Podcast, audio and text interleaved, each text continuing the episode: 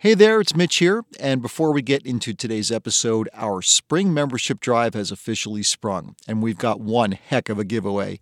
When you make a donation in any amount to Vermont Public by March 16th, you'll be entered to win a new roof valued up to $15,000, thanks to Vermont Construction Company. Your support makes everything we do possible. Make a gift today so we can keep bringing you the trustworthy, reliable news you count on day in and day out. To make your gift, head to vermontpublic.org/donate. And thanks.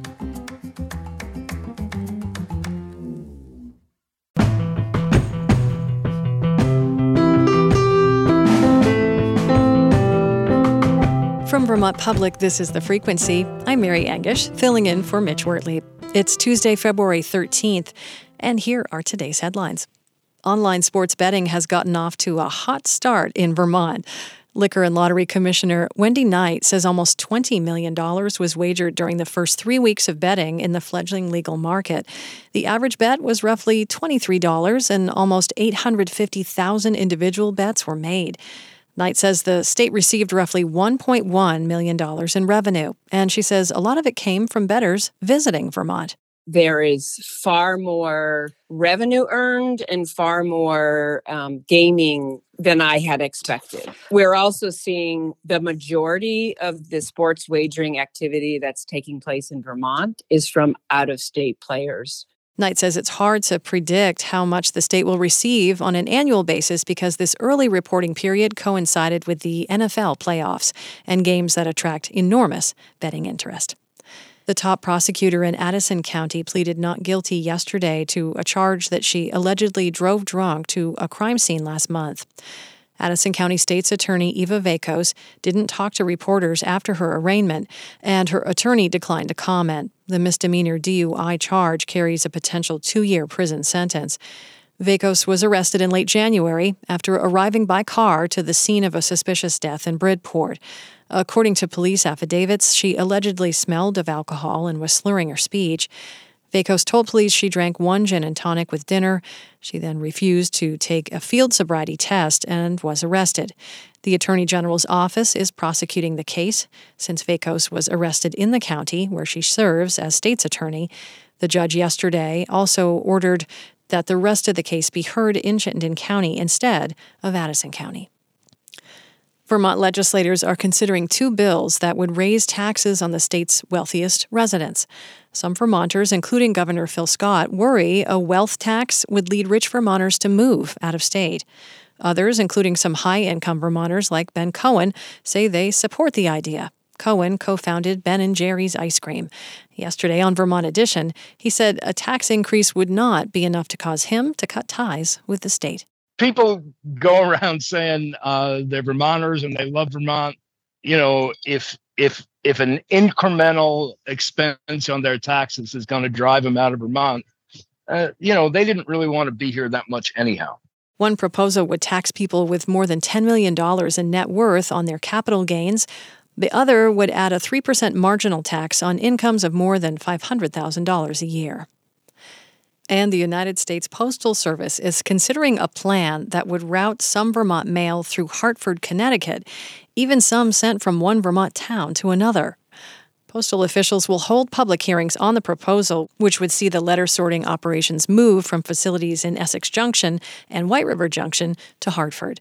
A USPS spokesperson told Seven Days that the change would not mean that Vermont's letter sorting facilities would close. Rather, the centers in White River Junction and Essex Junction would be renovated for package sorting and other purposes. Coming up, remembering a craftsperson and Middlebury resident who passed away last month. That story after this. The frequency is supported by MVP Healthcare, offering Medicare Advantage plans made for Vermont and guided by doctors. In partnership with the UVM Health Network. Info at uvmhealthadvantage.com. In the early 19th century, strips of wool were saved and then repurposed to create rugs to warm the floors in chilly New England homes. This was a craft at which Suzanne Douglas excelled. A Middlebury resident, Douglas was a professional craftsperson, a weaver, rug, and quilt maker. She was a member of the statewide Twist o' Wool Guild, based in Bristol, and generously shared her talent by teaching others fiber arts at various workshops.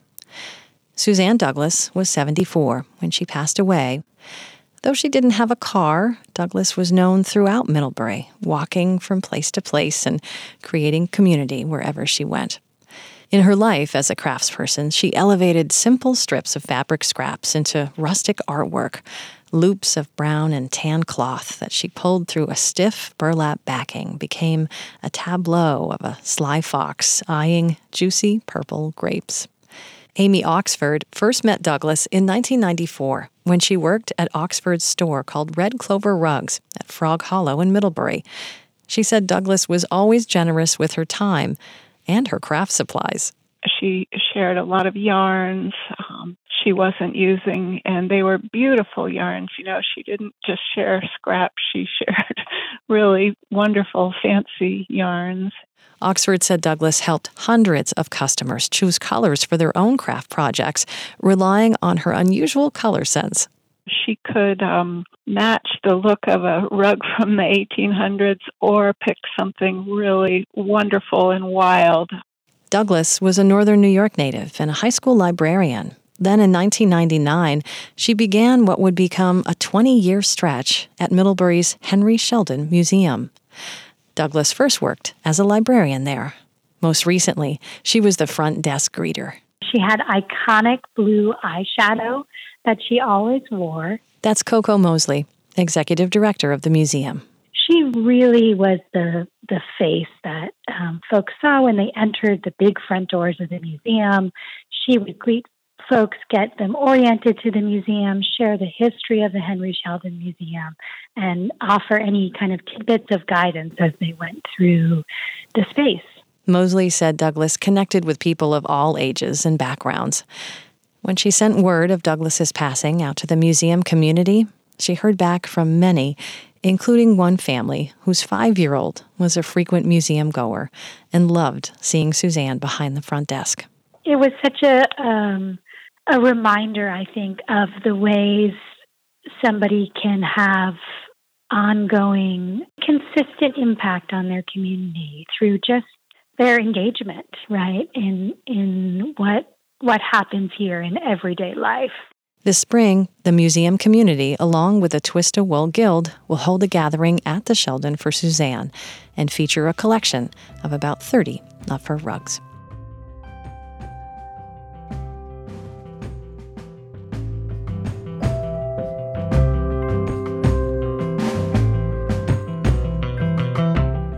That story was produced by me. Thanks for listening to The Frequency today. We had additional reporting from Bob Kinzel, Liam Elder Connors, Michaela Lafrac, and Nathaniel Wilson. Our executive producer is Kevin Trevellyan, and our music is by Blue Dot Sessions. I'm Mary Engisch. Talk to you later.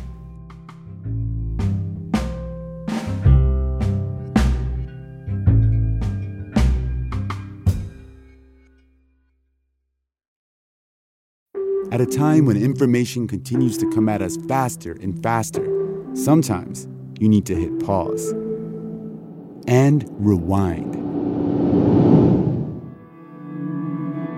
NPR's Throughline takes you back in time to the source of the news stories filling your feed. Find NPR's Throughline wherever you get your podcasts.